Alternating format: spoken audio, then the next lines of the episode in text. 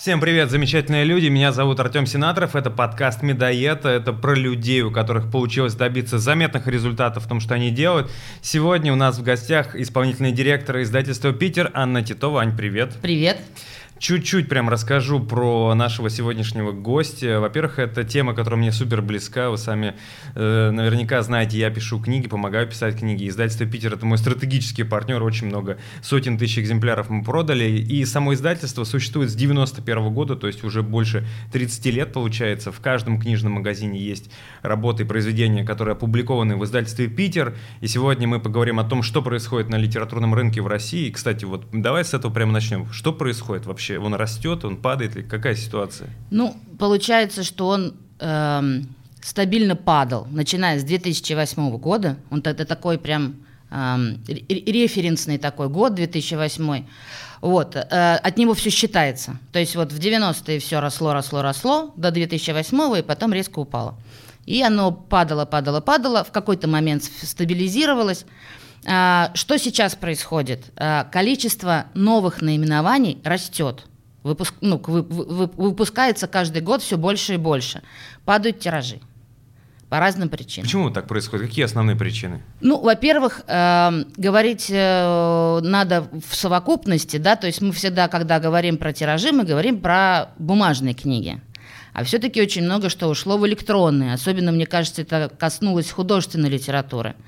То есть вот если раньше мы вообще особо, ну как бы оно было и было, вот эта продажа электронных книг, то теперь э, нам очень многие книги это стало существенным, э, ну как бы существенной э, прибылью, долей, да? да, долей, да, для э, издательств. Вот. Плюс еще теперь есть новый формат, это аудио, который очень э, последние, наверное, пять лет очень динамично развивается, все больше и больше появляется хороших аудиокниг. Потому что, ну, условно говоря, еще лет 10 назад а, было модно там какого-нибудь, ну, чтеца нанять такого, не очень профессионального. Ну, потому что никто не хотел в это вкладывать деньги.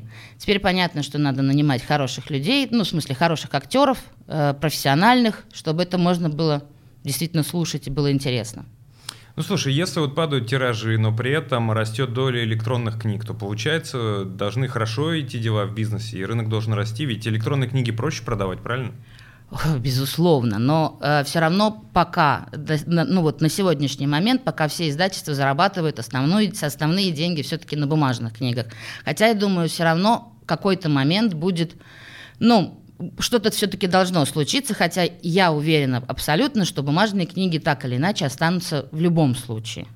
Потому что хоронили бумажные книги и 5 лет назад, и 10 лет назад, и 15, но вот уже 2022 год на, на, на дворе, а бумажные книги все-таки есть, и есть очень много людей, которые любят все-таки читать именно бумагу. Причем можно сказать, что ну это там, старшее поколение, ничего подобного. Есть э, исследование небольшое, ну, такое оно, так сказать, ну, мы сами его проводили, вот, э, и достаточно большой процент э, людей в возрасте от 18 до 25 лет предпочитает именно бумажную книгу. А аргументирует это тем, что мы и так все время сидим в гаджетах, и хочется вот э, что-то такое... Что-то аналогового. Что-то, чего-то аналогового, да. Ага. Слушай, вот знаешь, я когда рос, и мое детство пришлось на 90-е, и вот учителя, учебники, все еще было советское. И нам всегда говорили, что мы — это самая читающая страна в мире. То есть я прям вот это запомнил, нам это повторяли, и как-то это отложилось.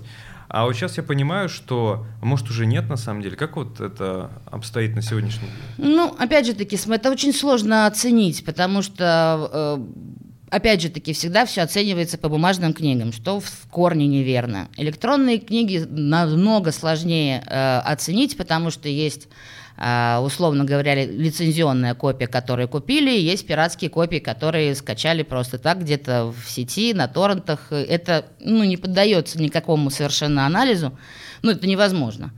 Вот, э, попросту. Потом все-таки есть такое понимание, как буккроссинг, библиотеки. Кстати, библиотеки действительно работают, и ими еще до сих пор пользуются. Для, для меня это было прямо открытие. А, вот года 4 или 5 лет назад для меня это стало открытием прям. То есть вот, э, что все-таки библиотеки, они живут. И, кстати, наше государство, к моему вячему удивлению, библиотеками таки занимается. Ну, как может, но занимается. Ну вот просто смотри, если брать чисто книгу, ее же нельзя смотреть, э, знаешь, как, как вещь в себе. Вот книга есть электронная, есть бумажная, есть аудио. Э, надо смотреть на то, что происходит в целом. Вот есть мнение, ты его поддерживаешь или нет, что книга конкурирует не с другой книгой, то есть я выбираю не эту книгу почитать или другую, а почитать книгу в целом, либо там поиграть в PlayStation, либо посмотреть Netflix, либо еще что-то. Абсолютно. Конечно, у книги, почему вот такой вот, на мой взгляд, в том числе, помимо всех кризисов экономических и так далее, почему такой вот 2008 год стал для нас такой вот прям вот, ну, с одной стороны, убийственный, с другой стороны, ну, как всегда, есть угрозы, есть э, возможности, да, какое-то событие случается, потому что в 2008 году в нашей стране ну, появился так или иначе интернет такой относительно доступный для всех. Тогда он начал появляться. И стало, ну, действительно, у книги стало очень много конкурентов. Во-первых, телевизор – ну, так или иначе. Ну, телевизор, в моем понимании, это и кино, и какие-то новостные, ну, как бы кто что. Э, смартфон – это вообще прям, э, так сказать, с одной стороны убийца книги, с другой стороны кто-то читает теперь в смартфонах, в смартфонах книги. То есть это такая история. Вот. Э, ну, конечно, развлечений-то много. Можно пойти, не знаю, с друзьями вечером пиво попить или остаться дома книжку почитать. Ну, наверное, что тоже выбор. Вот если по-честному, книга, в принципе, она же не может выиграть эту войну, да? Нет. У Netflix, у Нет. там PlayStation. Нет, ну, ну мы же понимаем, что, ну вот, например, э, сколько там вот последний какой, игра в кальмара, да? Сколько там человек посмотрело эту, э, ну, этот сериал, да? Сколько-то там какие-то миллиарды, мне кажется. Ну да, там десятки, сотни миллионов. Что-то, ну, какие-то прям огромные цифры, и вот я не смогу назвать ни одну книгу, которая была бы там куплена вот, ну, хотя бы в сопоставимых количествах. Угу. Ну, действительно, вот, э, ну и да, есть, например, вот из последних таких вот прям прорывов, в, ну, особенно на, на, на рынке нонфикшн, это был Лобковский «Хочу и буду». Ну, уже как бы понятно, что он больше полутора миллионов экземпляров продан, но все равно это даже близко несопоставимо с теми цифрами, которые дает Netflix, например. Угу. А вот в среднем, если брать, э, ну, как бы, Лобковский полтора миллиона очень крутой результат. Это, очень это круто. топовый результат. А, для сравнения, суммарный тираж моих книг, которые я написал как вот автор, а, это где-то порядка 430-450 тысяч проданных экземпляров. Это тоже очень круто. Да, да. Ну просто для сравнения, ну не все же знают, да, это мы, в общем, как бы погруженные в эту среду, да, средний тираж, хорошо, если 2-2,5 тысячи экземпляров. Ну да, то есть 2-2,5 тысячи экземпляров, если вы как автор книги продаете, то издатель вам скажет, ты красавчик, то есть ты молодец, какой-то норматив. За год. Если, ну вот да, такой да, условный норматив, это 2-2,5 тысячи экземпляров, проданных за год. И влияет ли на то, что популярность книг глобально в целом потихоньку снижается, их цена? То есть это важный вопрос на самом деле здесь? Ну, вот тут у нас мы, получается, в замкнутом таком несколько круге находимся, потому что бумажная книга из года в год растет в цене по, по понятным причинам. Первое – это чем меньше становится тираж, тем дороже становится э, цена за один экземпляр. Ну, тут ничего ты не сделаешь. Вот, особенно это касается каких-то толстых, переводных, э, узкоспециальных книг. Вот мы, например, такими же занимаемся. Например, это айтишная литература. Это, ну, действительно узкоспециальные, очень профессиональные книги. Не знаю, там, э, благодаря этим книгам Э, программист может повысить свои скиллы и найти более, а, более хорошо оплачиваемую работу. Вот, поэтому, собственно говоря, там это как раз хороший пример того, что может происходить, потому что книга может стоить, ну, действительно, там, три с половиной, четыре тысячи, и все равно ее будут покупать, но очень небольшой тираж. Поэтому, собственно говоря, тут вот есть эта вилка. А э, макет же чего-то стоит, то есть книгу надо перевести, ее надо показать научному редактору, это же все деньги стоит. Перевод очень дорогой, потом надо лицензию заплатить э, американскому издательству, которое это изначально выпустило. И напечатать при этом, например, у нас бывает стартовый тираж 700 экземпляров. 700. Конечно, цена, она растет ну, космическая, космическая да. Чем меньше да. э, экземпляров в тираже, тем дороже стоимость. Ну, потому что, да, все расходы, получается, делятся на количество экземпляров. соответственно. Интересный момент, сейчас говоришь, есть, э, по сути, два формата. Можно взять российского автора и издавать его книгу, да, а можно выкупить лицензию, например, у американского и перевести, опубликовав здесь в России. Вот в процентном соотношении сейчас э, твое издательство? Вот, Мое издательство примерно 50 на 50. 50 на 50. Да, причем это вы, вот эта пропорция, она из года в год э, как-то мне, я, я как раз не, не, не, не, мне это не сильно нравится, но э, когда-то было 30 на 70. 30 было иностранные, 70 было э, нашей. нашей, да. Но опять же таки, так как у нас достаточно большая доля все-таки вот этой айтишной литературы, ну, наших авторов очень мало, которые могут что-то написать. Все-таки Силиконовая долина там, все как бы прорывные технологии там, не у нас. Поэтому, ну, к сожалению, есть такая. Причем доходит уже до смешного. Ну, например, эм, ты смотришь, что книгу написал, например, Егор Бутенко. Но он уже 20 лет живет в Америке, и он пишет это для американского издательства. Угу. Но мы уже сейчас, э, есть у нас несколько сотрудничеств, то есть это вот ребята, которые уехали давно уже в США, но э, мы с ними напрямую начали работать. Ну, слушай, тут э, надо пояснить, что издательство Питер это не только IT-литература, что нет, там для программистов. Да. По сути, э, Питер это вся не художка, то есть и психология, да, это называется нон-фикшн, и, я не знаю, саморазвитие, и детская литература. Детская да, литература там, тоже. Развивашки разные, в общем, что там только нет. И, кстати, какие вот э, на данный момент жанры самые популярные? Знаешь, вот есть какие-то тренды, вот прям в целом прет что-то, есть такое? Толстый, толстый такой прям тренд, причем он уже не первый год, и он будет еще, это, очевидно, он будет и дальше, то есть это, ну, явно он идет пока вверх. Это психология во всех ее проявлениях, каких только возможно. Ну, например, для меня вот такой феномен был вот никогда не помню, как феномен или феномен, потому что не, не важно. Здесь можно и так, и так. А, например, книга «Тысячеликий герой». Это э, автор Джозеф Кэмпбелл. Это очень такая структурированная, очень сложная книга. Это ну, про, про архетипы, на самом деле. Это путь героя. На самом деле, Дж, э, Лукас, когда снимал свои «Звездные войны», он, собственно говоря, советовался с Кэмпбеллом, как правильно построить сюжет вот именно по классическим архетипам. Вот. И ну, мы просто продаем ее и продаем, и продаем, и продаем. В разных видах она у нас есть, и в экопокете, и в солидном издании, в общем. Вот. Э, при этом это, я говорю, это, ее сложно читать но при этом она вот вызывает такой интерес. Она очень тяжелая, эта книга, да. И известно, что э, Джордж Лукас реально, когда самый первый Звездные войны, это ну, эпизод четвертый, да, да. Новая надежда, когда он делал, он вдохновлялся вот именно этой работой. Но ты должна сказать, что кое-кто очень круто для вас распиарил эту книгу. Это правда. Потому что Оксимирон в каком-то батле, не помню уже с кем, э, да, сказал, что это его, ну, как бы одна из таких любимых книг. Короче, в самый разгар э, вообще популярности всех этих батлов э, это был Versus. Versus Oxxxymiron да. э, просто пропиарил книгу. Есть великая книга «Тысячеликий герой». Держу пари, ее продажи подскочат. Это лучший пиар, когда это не, ну, как бы это не там с кем-то договорился заранее, да, а как это, ну, так это, как, как это называется, естественный пиар, да, ну, скажем так. Конечно, халявный, я бы даже так сказал. Вот. Я потом звоню э, редактору Тамаре Шапошниковой, э, которая и мои книги издает как раз «Тысячеликого героя». Она говорит, у нас нахрен все закончилось. Сразу просто книгу смели. Да, вот да, да, да. И мы тогда как раз еще, ну, быстро достаточно сделали дешевый формат. Ну, потому что не каждый сможет купить там за тысячу рублей книгу, а за 200, там, 50-300 рублей, ну, каждый может себе позволить, и это, конечно, повысило еще больше продажи. То есть вот мы буквально вчера отдали в допечатку еще 10 тысяч. Круто. Ну, 10 тысяч допечатки это мощно, значит, это очень, очень мощно, да. Продажи. Смотри. Значит, психология. Вот психология, да. да. А, все? Это единственный тренд или что-то еще можно выделить? Ну, смотри, э, если говорить про детскую литературу, мне кажется, что ну, такое просто дикое количество всего, что там уже без пол-литра не разобраться. Реально, я не очень вот как бы...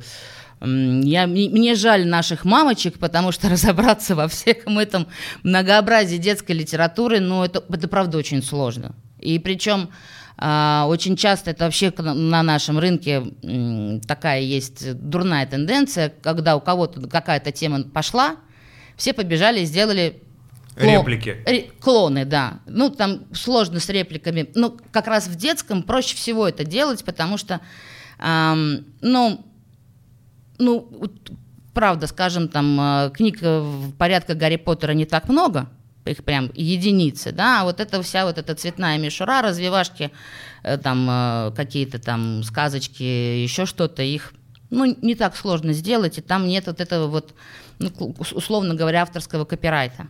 То есть можно взять там хорошего психолога, какого-нибудь методиста и сляпать, в общем, очень даже неплохую детскую книжку. Но она будет тысячной на рынке. И в этом вот на самом деле и сложность, и проблема, вот, на мой взгляд, нашего детского рынка, потому что чего-то таких-то вот каких-то ярких таких э, проектов очень немного. Ну вот, кстати, вообще, если про рынок поговорить, то есть э, супергигант в виде холдинга XMO AST, куда входит издательство Манованов и Фербер, сейчас ну МИФ называется, да. и еще туда входит Камильфо, это комиксы. Да. Что туда только не входит. Короче, это огромная доля рынка Они еще и Азбуку в последнее время купили. Азбука это просто, да. В общем, короче, это глобальный гигант, есть всего несколько индепендент э, игроков, которые не входят в этот э, конгломерат огромный. Вот издательство Питера один из этих э, немногих выживших, как вести бизнес в таком рынке и оставаться успешным? Здесь явно должна какая-то стратегия ну, быть. недаром же мы траута издаем. И, кстати, он тоже продается. Такая вот бизнес-классика есть. Вот у нас отдельные такие вот э, книги, вот э, Котлер, э, Траут, Э, в общем, мы вот ведем этот партизанский, как раз у нас, э, вот э, если вот эту матрицу вспомнить, у него вот эти четыре стратегии, да, то ну, это партизанский маркетинг. В лоб, фланговые вот эти. Да, там, да, да, да, да, да. То есть это когда ты э, должен очень, очень четко ориентироваться в рынке, очень четко понимать, что делают твои конкуренты. Они, я же видела матрицу, которую делает, ну вот сотрудники XMO, AST, да, то есть у них вот, ну не знаю, там сад-огород, например, ну да, и такая mm матрица. Дешевый, средний, дорогой сегмент. И дальше, значит, вот так вот все книги, которые их, книги конкурентов, и вот они делают такую матрицу и смотрят, ага, вот здесь, вот здесь, вот здесь, вот здесь не занятая ниша. mm Мы идем туда. Значит, вот мы ставим план в этом году сделать 10 книг вот, и закрыть все, так сказать, то есть просто тотальная... Тотальная ковровая вот эта вот бомбардировка, можно сказать. Что он остается делать, ну вот э, э, помимо нас еще есть прекрасное издательство «Альпина», вот. Ну, я думаю, мы примерно одинаково мыслим. Вот. Э, ну, я просто общаюсь с ними, мы как бы... Это, ну, это мой любимый конкурент, скажем так. Вот. И я понимаю, то есть вот общаясь, мы, ну, я понимаю, что стратегии плюс-минус, ну вот, похожие. То есть ты должен быстренько вылезти из окопа, схватить и... Э, и обратно, и обратно в, окоп. Я понял. Ну, то есть, э, получается, кстати, Альпин, да, действительно классное издательство. У меня там четыре книги выходило, и они все неплохо продавались. А, это единственное, что можно сделать, да? То есть самим придумывать, как двинуть рынок вперед, такая идея? Ну, это очень тяжело. Очень тяжело. Это возможно. И в нашей истории такое было, когда ну, вот мы начинали что-то какую-то книгу выпускаем, она вдруг вот просто, ну мы понимаем, вот мы нащупали эту нишу, да, через полгода туда приходит таким, такой слон,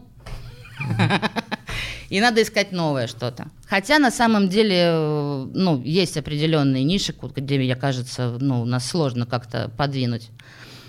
Ну, Например, ну, вот эти компьютерные? Компьютерные, ну, психология, мне кажется, тоже все-таки вот именно не популярная, а специальная психология – у нас, ну, на мой взгляд, один из лучших портфелей, ну, или репертуаров, как это по-разному называет э, издательство. То есть очень, очень сильные, хорошие книги, которые мы продаем на протяжении уже очень многих лет. И они вот имеют стабильные такие вот продажи, и, в принципе, ну, это вечные книги. То есть, на самом деле, издательство работает, живет на допечатках, ну, вот, зарабатывает на допечатках. И, ну, вот, например, процент, эм, ну, условно говоря, твоего твои ошибки, он может достигать, ну, в разных издательствах по-разному, но вот у нас где-то 15-20%. Если у нас вот процент ошибки есть, то это не очень плохо. Процент ошибки – это когда ты издаешь книгу, ее не покупают? И она вообще никому не нужна. Вот так бывает, к сожалению. Это по разные совершенно есть причины. Иногда просто вообще необъяснимые бывают. Иногда бывает, что, ну, плохо, ну, как бы получается, резерч сделали. Ну, плохо подумали на эту тему, плохо подумали про целевую аудиторию. Иногда бывает плохо сделали обложку, и она не сов... ну как бы не, не, не, не ну короче бывает ошибки, ну реально бывают ошибки, а бывает так, что вот всем нравится на издательском совете, все такие, да вообще вот оно, и и оно ложится на склад, и это очень обидно. Вот ты смотрела, кстати, по поводу издательского совета, смотрела фильм «Области тьмы»? Да. Ты помнишь там момент, когда он, значит, книгу дописал? Угу. Главный герой, ну, по фильму он выпил таблетку, и которая очень сильно усилила мозговую активность, он за ночь написал книгу, и ему там на автоответчике четыре сообщения от издателя. «Какая красная книга, давай мы тебя публикуем». Вот хоть раз такое у вас бывало, что вы вот так автору какому-нибудь звонили, типа Конечно. какой-то крутой, да? Да. Реально? Реально. Например? Ну, вот сейчас так вот прям сразу вот не вспомнишь. Вот, но Смотри, уточнение важное, что автор новый, раньше ничего не публиковал и не особо Ну- медийный. Он там по фильму вообще бомжом был. Ну, вот смотри, э, вот буквально вот сейчас э, уже могу об этом сказать. То есть, ну, это, правда, не совсем русский автор, да, но тем не менее, там вышло такое очень большое расследование про фарм, про, про Биг Фарму и Фаучи. И вот мы прям вот прям стояли в очереди за то, чтобы купить права. Не знаю, будет продаваться или нет. У нас тут как раз разделились мнения между нашими коллегами. Но мне кажется, что это сейчас очень так в up-to-date. Актуально, короче, есть Да, но видишь, гипотеза. все-таки вот то, что там в области тьмы, это же художественная книга, так или иначе. В художке там все-таки несколько другие Правила истории. игры, да? Да, все-таки немножко. У нас э, из-за того, что это нон-фикшн, все-таки это книги в первую очередь должны быть полезны, из них что-то человек должен вынести. И они вот так вот за ночь, мне кажется, не пишутся все-таки. Тоже верно. Давай, кстати, вот об этом поговорим чуть поподробнее. Какие книги ты хочешь видеть как издатель? Вот если нас сейчас смотрит эксперт, у меня аудитория это люди, которые работают на себя, которые двигают вперед рынок, им каждому есть что сказать в своей нише. И наверняка многие уже задумывались, а то, может, кто и начал а, писать свои книги. А, Какие ты можешь дать рекомендации как издатель, что бы вы хотели видеть от авторов новых? Ну, на, смотрите, э, э, темы разные, да, мы сейчас на теме не будем заостряться. А, Хотелось бы, что когда автор, все-таки это очень большой труд на самом деле, написать книгу, это вот так кажется, что а, я сейчас наскоку хейт, я просто много раз это видела, ой, да что там книгу написать? Ну вот нет, на самом деле написать статью для журнала или там какие-нибудь посты в- даже в живом журнале, когда они там длинные, это вот эти лонгриды, да, это не то, что написать книгу. То есть, мне кажется, первый такой этап очень важный, это определить вообще, зачем ты это делаешь. Зачем, вот зачем ты хочешь написать книгу? А надо самому себе ответить на этот вопрос. Какие самые частые варианты? Какие самые частые Ну, ответы? например, кто-то говорит, что я накопил там вот какой-то там, безусловно, ценный опыт, и я хочу им поделиться с миром. Ну, например, да, и таким образом продвинуть себя, продвинуть свой бренд. Ну, это нормальное совершенно желание, классное, да, то есть это совместить и какую-то полезную информацию пустить, э, в, так сказать, в мир, а эта книга это хороший такой инструмент для этого, и заодно еще прокачать свой персональный бренд. Это вот прям очень такая понятная история. Кто-то говорит, ну я просто хочу славы. Такое тоже бывает, почему нет? Это просто на- наивняк какой-то. Не, ну зачастую бывает, автор приходит, говорит, я написал просто, это не тленка, это вот, это гениально. Вот, э, я, я, я, значит, вы должны продать миллион экземпляров, вы не то, что должны, вы продадите миллион экземпляров, я хочу доллар с книжки, где мой миллион? Мы говорим, не, ребят, так не получается.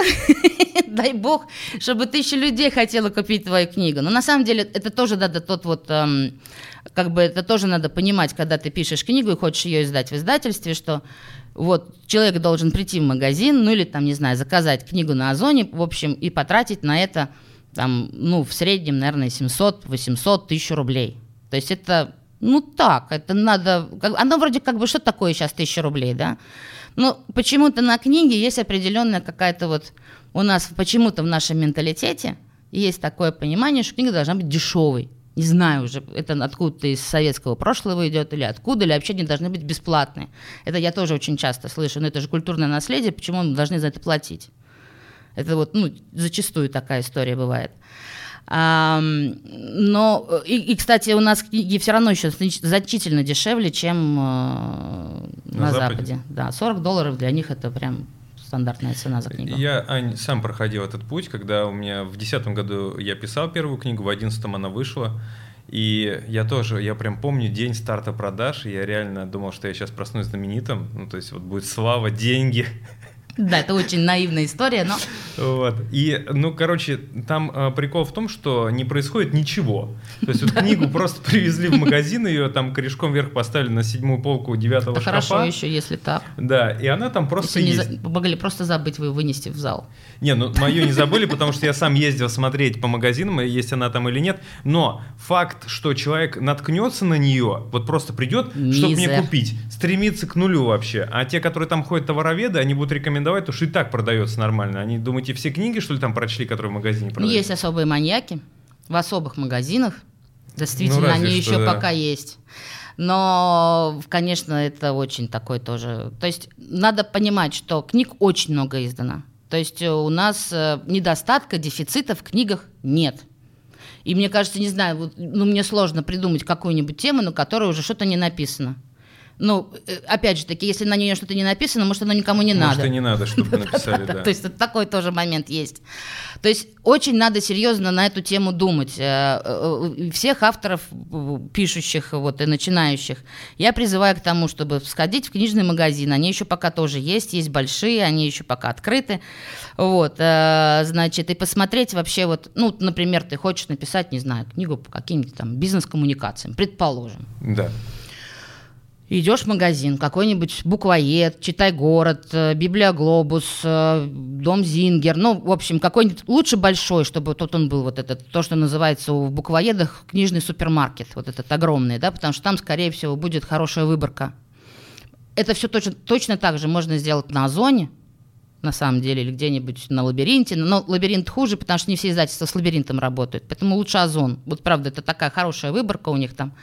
Но пойти все равно в магазин и, и потрогать эти книги, посмотреть, как они сделаны, вообще вот, ну, про- пропитаться, так сказать, всей этой историей, это очень важно на самом деле. Для чего? Для того, чтобы понять, что уже есть.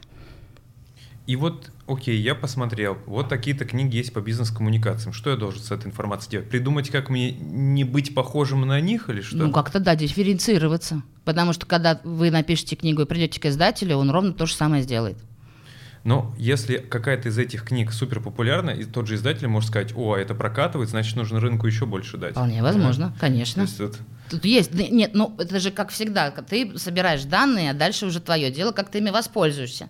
И зачастую мы, вот, например, сами ошибаемся очень, ну, как бы за- зачастую, потому что вот мы получ... хотя данные получить в нашей стране тоже очень не- непросто, у нас все как-то вот так вот.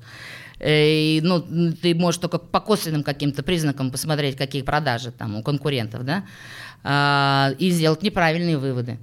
Вообще легко. Тем не менее, посмотреть, что уже есть, каким-то образом э, отстроиться от конкурентов, ну, потому что это конкуренты на полке стоят уже, причем, значит, есть удачные, есть неудачные, это тоже видно. Самые затертые книги на полке, они не продаются. То есть взял и поставил назад. Да, там на самом деле что важно, мало кто знает, что надо смотреть в этой книге, помимо того, что их там посмотреть, пролистать, надо смотреть, какой тираж. Потому что если написано э, в выходных данных 500 экземпляров, то вряд ли это суперудачная книжка. Но если, э, если это мы не говорим про суперспециальную литературу, там именно такие тиражи и есть. Если это какая-то более-менее популярная книга, и там написано 500 экземпляров, ну, не самый удачный проект, похоже. Вот. А еще лучше, если написано в книжке доп. тираж. Об это в выходных данных пишет. Значит, основное уже продали, и Да. это допечатка. Да, значит, это, ну, как минимум, второй тираж. Там конечно, не написано, какой это доп. тираж. Может быть, второй, может, третий, может, десятый. Это, же, это уже как бы умалчивает история. Ну и вообще вот как-то посмотреть, повариться в этой истории перед тем, как... Ну или ты уже когда пишешь книгу, посмотреть это. Это вообще хороший совет, на самом деле. Но с другой стороны, вот смотри, э, мой самый сильный лонгселлер на данный момент, книг, которой нет.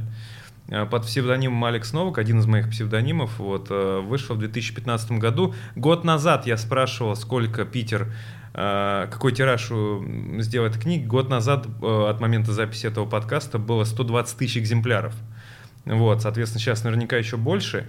И я-то как раз никуда не ходил, ни в какие магазины не смотрел, просто взял, у меня там в голову ударило, как, знаешь, творческое вдохновение. А это вот И нет, пошло. нет формулы бестселлера. Если бы кто-то знал формулу бестселлера, было бы одно издательство в мире. Но их десятки тысяч, на самом деле, издательств по всему миру, десятки тысяч. И на самом деле формула бестселлер, даже есть такая книга, называется «Код бестселлера». Это, э, значит, собрались там э, какая-то группа товарищей, значит, одним из, один из них был хороший очень программист, и они, ну это, правда, художки касалось, они взяли за сто лет все бестселлеры «Нью-Йорк Таймс», и нашли общее там. Да, и, в общем, сделали программу, которая посчитала бы вот там какие-то слова, в общем, ну, какой-то... Я читала, очень интересно, на самом деле. Я тоже читал, да. Да, ну вот, вот ну все равно, все равно же нет этой формулы. Все равно они ее не вывели. Успех книги – это такой очень... Ну, это в какой-то степени магия. Магия, как я говорю, если у автора карма хорошая, значит, книга, ну, более-менее точно зайдет на рынок. Потому что есть люди с такой очень тяжелым с тяжелой кармой, именно не то, что характер или там еще какие-то. Ну, карма у человека тяжелая. Бывает, что это тоже влияет на продажи книги. Ну, вот я так скажу, что у меня есть книга, которая, вот, соответственно, 120 тысяч уже больше продано экземпляров. Это есть книга, которая результат. продана 3 тысячи экземпляров. И знаешь что? Я их писал с одинаковой любовью.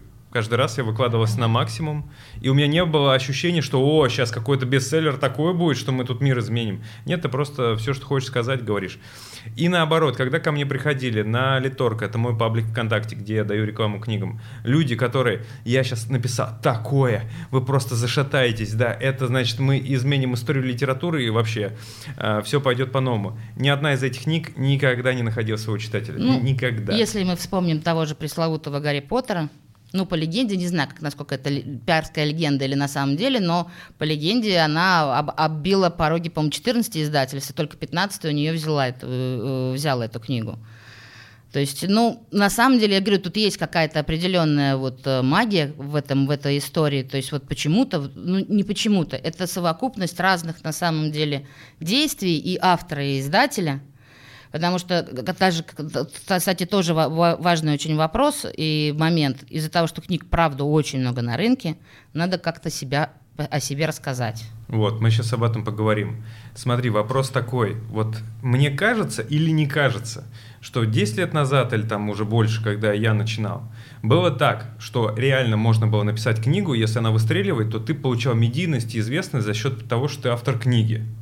А сегодня, наоборот, ты сначала становишься медийным, ну типа там звездой ТикТока или Инстаграма или что-то еще, а потом уже пишешь книгу. Вот прокомментируй. Значит, э, да, на самом деле, если вот еще 15 лет назад у нас была стратегия какая? Э, мы, у нас была вот именно прям записана в стратегии, что мы должны работать с каждым книжным магазином в стране.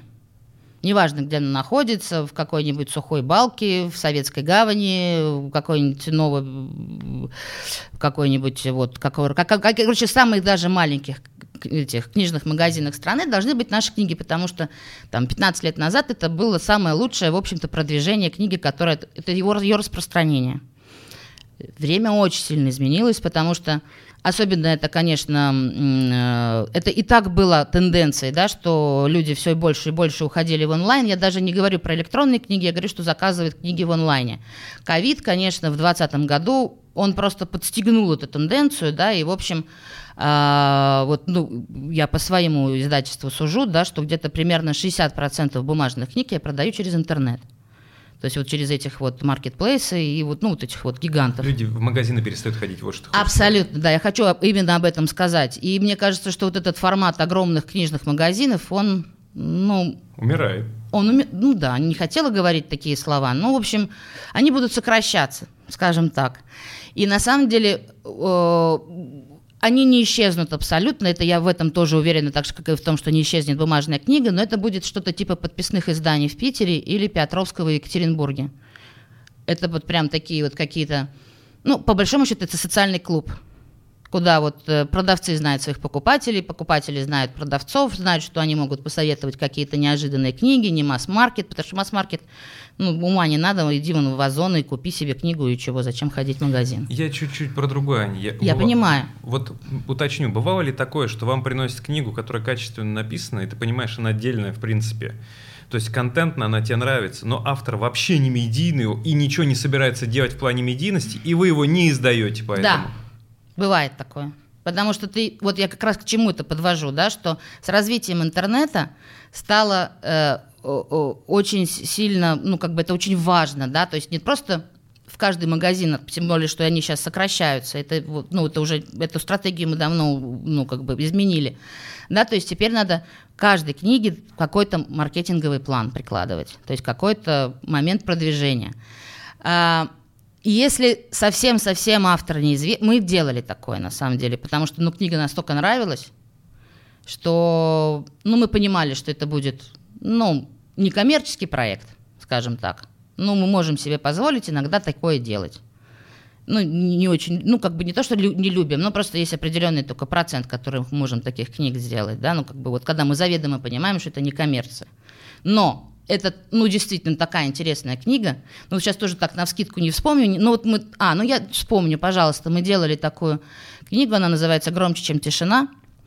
А, это написала Веста Спиваковская. У нее ну, большая очень личная драма.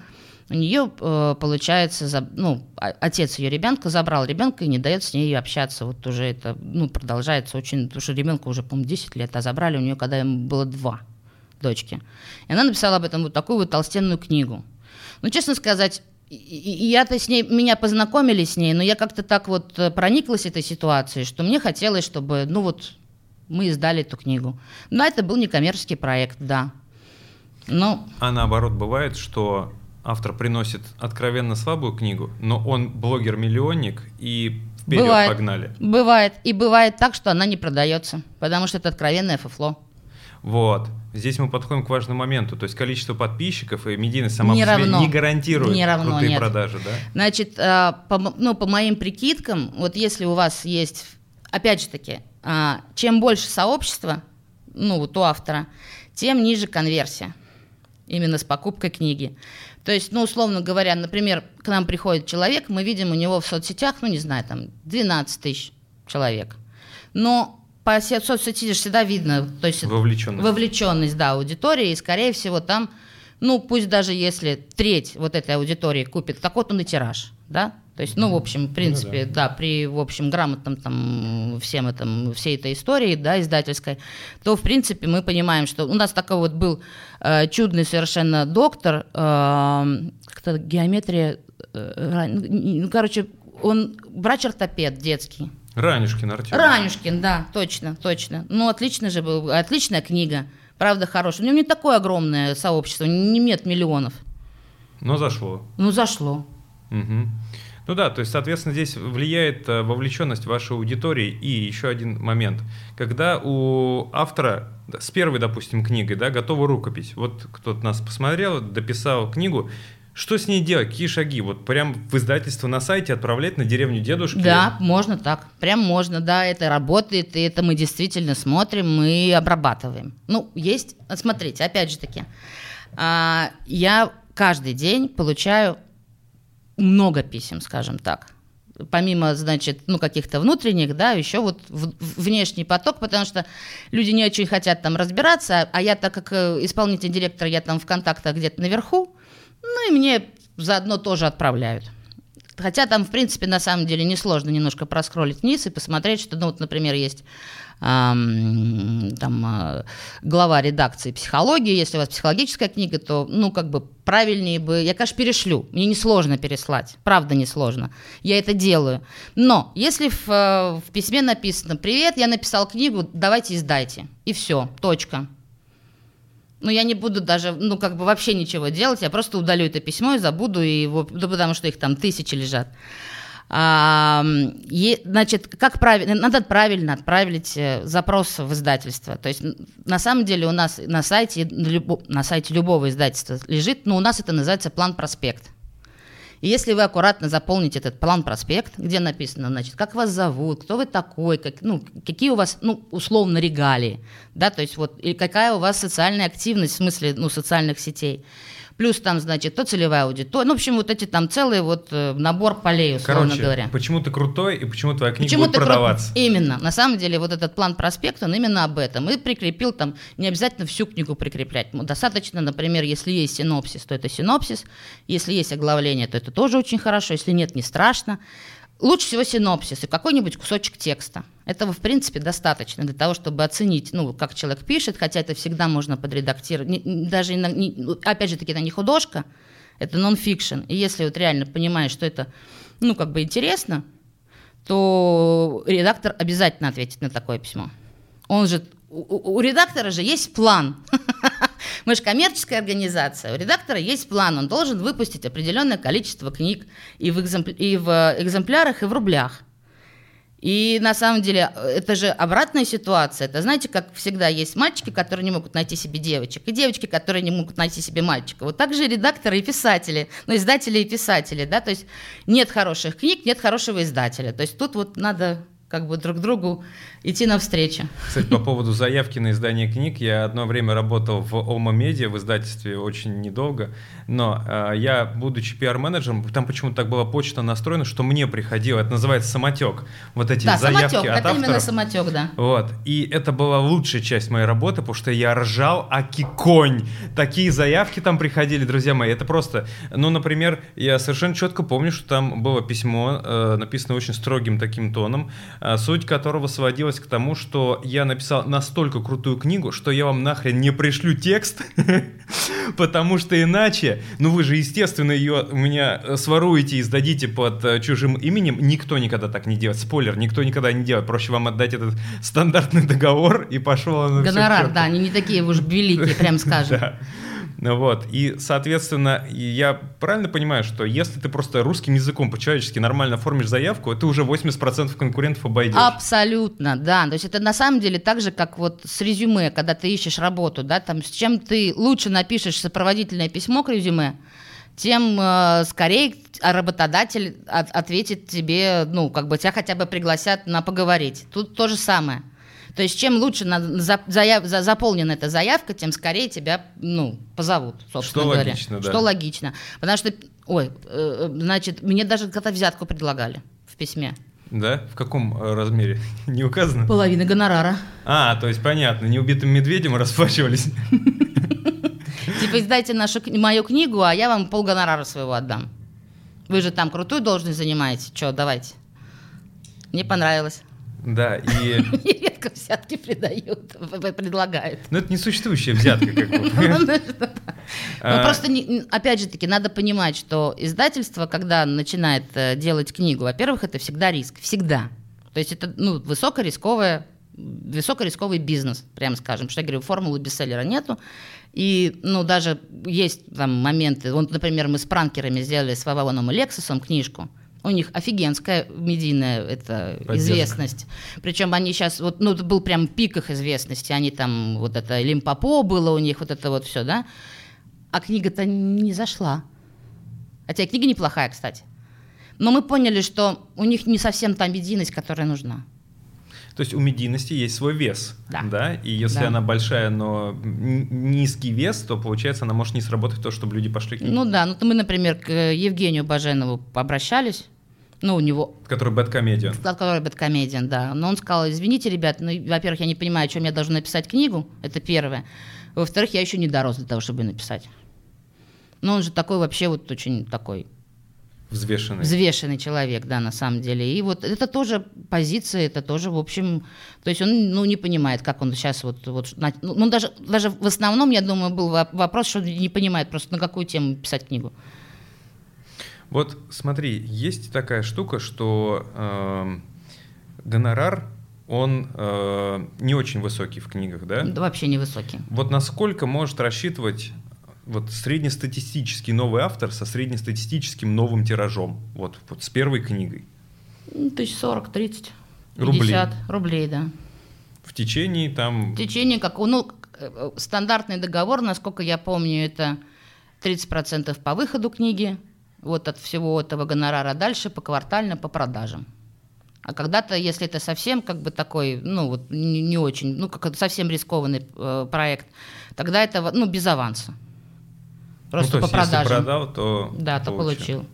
Я еще помню времена, когда нужно было э, в издательство ездить получать гонорар, Было расписываться дело, за да. него, а у вас э, 27 рублей будет, да, пожалуйста, дай вам 100. То есть там Да, бы- причем, значит, это большая головная боль была для бухгалтерии, потому что были авторы, которые прибегали, ну, сразу по звонку, то есть вот ваш гонорар вот лежит в Это кассе, я. придите, получите. А есть, которые, ну да, когда-нибудь потом, и им надо было депонировать эти деньги, в общем, там целая история, там, ну, потому что эти же деньги должны быть выданы, они сняты со счета, и это вот это должно быть в специальном месте, задепонировано, там куча вот такой вот, куча бумажек должно. В общем, бухгалтерия не любила это. Они, мне кажется, вот так перекрестились, когда это стало все, ну, нормально. Вот с- с- ну, с- пере- перечислили и забыли, как говорится. Бухгалтерия сделала так, слава тебе, Господи, ура. Да, в этом смысле стало попроще. А, какое количество новинок вы издаете? То есть, условно говоря, есть какое-то общее количество в среднем книг по месяцу, кстати, какое? И какой процент из них приходится на вот новых авторов прям? Ну, э, значит, мы где-то, вот я считала, в 2021 году мы сделали где-то 320, где-то 321 книгу, новую. Это без доп. тиражей. Это почти по книге в день получается. Практически. Да, ну по-разному очень. У нас я все пытаюсь привести, чтобы он был равномерный этот выпуск. Но так как у нас не завод, который там обжигает кирпичи и так далее, тут очень много в процессе производства книги человеческого фактора. Потому что, значит, переводчик запил, э, редактор э, не словил никакую вообще, вот у него депрессия, он не хочет ничего редактировать или редактирует так, что у него не принимает это. Ну, в общем, автор не написал, Такое тоже частенько бывает. Есть такие особые выдающиеся товарищи, которые, ну, ну, ну, не пришла моя муза, ну, нету книги. Ну, вот, у вас, говорит, «Ва- вы должны были ее сдать два месяца назад. Ну, прости, Колорадо, как бы наша встреча была ошибкой. Такое тоже бывает. То есть вот как бы ритмичности у нас так все и не получается, но, в общем, мы считаем хорошо, когда, ну, там, 20 книг в месяц выходит, э, это хорошо. Это мы говорим про новые книги, допечатки не Про считаются. новые книги. Это только мы про новые книги говорим. Ну и процент новых там, ну, наверное, больше 50%. Новых авторов ты имеешь Новых в виду, да? авторов, да. А, то есть получается, если это, допустим, 20 книг в месяц, из которых 10 книг это люди, которые впервые а, издаются, то получается, при, помнишь, ты еще говорил пропорция 50 на 50 наши не наши, то это где-то 5 новых авторов российских с первыми книгами в э, Я месяц. почему говорю, что пишите на издательство, да, как бы, вот если у вас реально хороший проект, вы реально хорошо сделаете вот этот план-проспект, это, ну, процентов 95, даже какие 95, 100% вам ответит, на самом деле. Потому что редактор сам заинтересован, он же все время в поиске находится. И вот этот самотек, из, на самом деле из этого самотека очень, ну, какой-то процент, он действительно издается. Ты согласна с тем, что спасение утопающего – дело рук самого Абсолютно. утопающего в плане продаж? Абсолютно. Ведь много кто, я это помню тоже, когда работал в Волме, э, из авторов реально рассчитывает, что издательство прямо сейчас подорвется и будет э, продвигать твою книгу. Вообще издательство что-нибудь делает глобально в плане продвижения? Ну, издательство глобально делает, ну как, опять же таки, у нас девиз «маркетинг без бюджета». Ну, просто чтобы понимать, да, вот я сейчас говорила, что там стандартный там авторский гонорар 40-50 тысяч э, рублей, да, но я не сказала, что прибыль с первого тиража у издательства примерно, она примерно равна гонорару автора. Все остальное это расходы. То есть надо заплатить всем, кто делал макет, потом надо заплатить типографии, причем типографии надо заплатить вперед за то, что они книжку напечатали. Вот. э, Дальше это надо все сложить на склад, со склада развести по всей Логистика. стране. Логистика. То есть там на самом деле расходов бо- больше, чем доходов, на самом деле. Я тут как бы не, не кривлю душой, так и есть на самом деле. Почему говорю, что издательство начинает э, зарабатывать так же, как и автор, со вторых тиражей. Ну, потому что там уже вот этих расходов на макет нет, он, хотя они не всегда бывают большие. Но, тем не менее, в общем, вот, вот оно начало вот это вот крутиться, да, и тогда начинают зарабатываться деньги. Вот. Э, К чему это я все говорила? Потому К что продвижению. продвигать. Да, ну, как бы, во-первых, мне кажется, ни, ни одно издательство вот так вот, ну, нет, есть, наверное, которые прямо очень хорошо продвигают свои книги. Но это, во-первых, нет какой-то, опять же таки, схемы определенной. То есть для одной книги хорошо одно, для другой хорошо другое. Но вообще, конечно, мы сразу с автором говорим о том, что а что вы-то готовы сделать для продвижения своей книги. Мы можем под, поддержать, да, это, то есть у нас есть свои там соцсети, у нас есть какие-то мероприятия, вот мы там готовы эту книгу... Презентацию прод... сделать реально. Презентацию, пожалуйста, то есть, э, опять же таки, тут есть э, э, такой момент, что зачастую на эти презентации очень приходит мало людей, потому что мы вот, честно скажу, так и что-то не научились вот собирать людей на вот такие мероприятия, а если автор этим не озаботился, то вот туда и придет три, три с половиной коллеги. Ну, условно говоря, да, вот это вся, ну, как бы, вот, люди работали, что-то делали, да, а толку нету. Вот, но тем не менее есть сейчас прекрасные прямые эфиры, этим вот вообще можно пользоваться, вообще не надо никуда ехать, даже вставать с кровати не надо. Вот, и на самом деле это тоже работает. Но это опять же таки работает, если у автора есть какая-то вовлеченная аудитория. Ну, то есть получается... Плюс аудитория нужно... какая-то, которая, ну вот условно да. говоря, мы понимаем, что издательство «Питер» знает, как издательство, которое издает хорошую психологическую литературу, и есть определенный круг там читателей, которые вокруг нас есть. И они тоже на этот прямой эфир или там на какую-нибудь презентацию могут прийти, потому что им интересно. Угу. Но опять-таки, вот я говорю, то есть получается, что человек должен работать не над задачей конкретно книгу продать, а сделать вовлеченную аудиторию, которая в том числе заинтересуется и книгой как ну, результатом некого твоего умственного Ну да, труда. вот у нас есть хороший очень пример, у нас есть такой автор Кристина Кретова, это вообще на самом деле моя приятельница, я с ней училась в одном институте, мы так, ну, приятельствуем, вот, и она когда-то когда же это было, мне кажется, в 2014 или в 2015 году написала, ну, мы с ней что-то долго не общались, и тут как-то встретились, она говорит, я написала книжку для, вообще просто без одной мысли. Я написала сказку для своей же дочки, где она главная героиня. А ее подружка, которая на секундочку закончила какую-то очень крутую э, школу дизайна, ее отлюстрировала. Они издали там сами, ну, на подарки там каких-то там 50 штук или что-то. Я посмотрела, говорю, Кристина, о чем мы, собственно говоря, сидим? Вот, на сегодняшний день у нее вышло 15 книг. 15 книг. Ну, да. то есть это серия, по сути, полноценная. Разные совершенно, но это человек, который очень хорошо э, занимается своим продвижением. Она скорее даже продвигает не сколько свои книги, она продвигает себя. И она это понимает, у нее это классно получается. Э, у нее в Инстаграме уже, мне кажется, 60 или 70 тысяч подписчиков. И она не останавливается. Вот прям вот. вот она, но она очень активная. Очень активная, классная девушка. Вот это то, что и я постоянно автор. хочу донести до людей, что очень важно продвигаться именно глобально, стратегически, то есть не в конкретном моменте, вот у меня есть книга, мне надо как-то ее продать, а делать это в долгу, это путь тяжелый, но он работающий совершенно Я точно. вот к чему вспомнила, когда я стал говорить, что там прибыль не очень большая с первого тиража. То есть, условно говоря, если ну, маркетинговый бюджет, он стремится к нулю, потому что там прибыли особо нету, там нечего тратить, да, ну, на самом-то деле, ну, вот, если говорить проектно. Поэтому тут действительно автор, э, вот именно, да, ты очень правильно сказал, должен вкладывать в свой, в себя, в свое имя, Потому что, ну вот, условно говоря, э, во-первых, вот как Кристина, она расписалась, да, и вот у нее теперь одна книга продает другую, по большому счету. Ее книги уже ждут, ее знают, потому что это, она как раз детские книги пишет. И, на мой взгляд, каждый раз она подходит как-то нетривиально к задаче. То есть она как раз понимает, она ходит, скупает все эти детские книги, потом сидит, говорит, боже мой, и как-то у нее так срабатывает ее мышление, что вот она делает чего-то такое, вот, например, а, началось все с приключения Неда. Нет, это вот э, такая очень интересная серия «Приключения мышонка Неда». Сначала она сделала это по Калининграду, потому что там какая-то у нее знакомая, библиотекарша, они получили грант на это дело. Ну, в общем, вот, вот таким вот образом она сделала путеводитель, э, детский путеводитель вообще в форме квеста. Такого нет на рынке. Вот, казалось бы, на рынке есть все, но такого нету. И так, чтобы это было интересно, и интересно и просто так прочитать, потому что ты узнаешь про это место, ну, про, про Калининградскую область. А еще интереснее, если ты приехал в Калининград и там с этой книжкой походил. Сейчас такая вышла по Петербургу.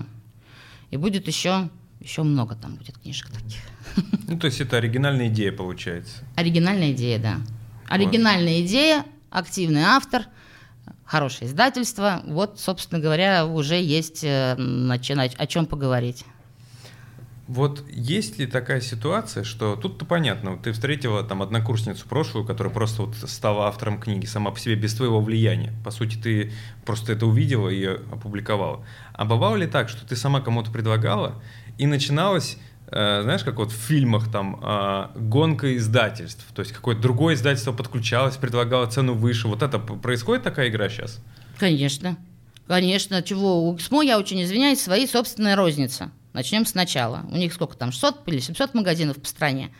А то они не видят, как... вот мы не видим, они видят, какие книги продаются на рынке. Конечно, они начинают смотреть, а вот тема пошла, или автор какой-то пошел. Конечно, к нему сразу хоп, приходят и говорят, здравствуйте, мы вот самое крупное издательство в стране, мы вам предложим больше. Ну, то есть аванс, распространение. Да, лучшее распространение. У нас своя сеть магазинов, чем мы похвастаться, например, не можем. Ну, конечно, это, это происходит и очень часто, и с иностранными книгами это происходит в том числе. Там, как бы, ну, кто больше даст аванс, тот, собственно говоря, книгу и получил. А вы чем-нибудь кроете? То есть, а есть вот это «а зато у нас»? А зато у нас персонализированный подход к автору. Это, кстати, правда, да. То есть... Э, в работе с издательством очень важно, чтобы твоя книга, она не пошла как по конвейеру, чтобы просто там ее рубили, широкими мазками. Вот если есть обратная связь от редактора, от линейного редактора, который ведет книгу, да, то есть есть Ведущий ответственный редактор, человек, да. который ведет книгу от рукописи до магазина, и вот это очень-очень ценно, и вот Питер я подтверждаю, да. Ну, на самом деле, это, ну, как бы та вот, э, ну, отстройка наша, да, потому что действительно, ну, когда начинают говорить, там, ну, вот, ну, я пойду в Эксмо, самое большое издательство, понятно, но у них как раз тот самый конвейер, потому что если мы издаем, там, условно, 300 новых книг в год, они издают, по-моему, 15 тысяч, если я не ошибаюсь. Ну, вот по всем своим этим инпринтам. Суммарно, да, все. Суммарно, да. Вот, и понятно, естественно, что, ну, понятно, что у них есть VIP-авторы, э, которыми они, мое почтение, они занимаются очень хорошо. Но все остальные как бы а мы стараемся все-таки найти подход к, ну, как бы личное, вот это личное отношение с каждым автором, оно, мне кажется, очень, ну, так нас отстраивает от э, лидера рынка. Слушай, Аня, вот такой вопрос. Э, я в свое время, вот не знаю, как сейчас, раньше точно было, что с кем-нибудь общаюсь, кто-то хочет написать книгу. И говорили про издательство «Миф». Вот мне прям хочется, чтобы ее вот в... Даже тогда Ман Иванов и Фербер, чтобы это было. То есть они каким-то образом выстроили некую э, репутацию, то, чего как позиционирование. Раз не сделали мы, потому что у нас, э, у наших владельцев э, было в голове, что вот вкладывать в свой бренд – это без, бессмысленно и беспощадно, это просто пустой слив ну, как бы маркет, маркетинговых денег. На самом деле миф был первый, который показал, что это все чушь. И в свою вот марку, в свой бренд вкладывать можно, нужно, и это правильно на самом деле. Особенно с развитием вот этой вот всей соци... ну, вот социальных сетей, вот этого интернета. То есть, э, когда про тебя можно что-то почитать, посмотреть интересненькое, то ты начинаешь быть на слуху, да, и поэтому, как, например, с точки зрения привлечения новых авторов, это очень правильная история. Ну и на самом деле читателей, потому что, ну, читатель понимает, что он, ну, вот на определенную тему, вот лучшие книги делает вот это издательство. И они об этом не стесняются говорить. Ну да, соответственно, они специально это и делают. Даже. Да, конечно. А, такой вопрос. Если бы ты могла попить кофе или вина с кем-то из авторов книг, неважно, живущих, не живущих, наших, не наших, кто бы это был? Достоевский, сто процентов. Прям вот я бы, если бы это было возможно, я бы с удовольствием пообщалась с, с этим человеком. А, из ныне живущих, ну, Булгаков, но это не ныне живущий, тоже, тоже, мне кажется, очень интересный был человек. Ну и со Стивеном Кингом с ним можно, кстати, он же еще жив. Это да, этот еще в строю. И такой вопрос, и мы этим зафиналим. А, есть какая-то крутая книга, о которой ты жалеешь, что ты ее не издала? Ой, таких книг масса. Ну, конечно, я же смотрю, как что мы обязательно смотрим, что издают наши конкуренты. И бывает такое просто, что вот начинаешь рвать на себе волосы, говорит, это должна была быть я. Но тот же Лобковский, чего, мы что же ему делали предложение? Ну, он выбрал Альпину. Понимаешь, как мы искусали, сгрызли локти свои.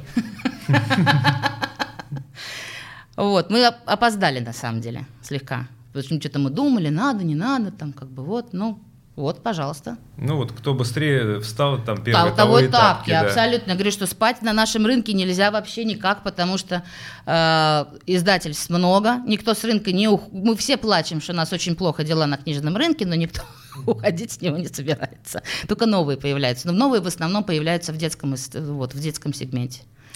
Ну и давай в завершение финальную рекомендацию, вот можешь прям в твою камеру, э, новым авторам о том, как написать книгу так, чтобы она стала бестселлером?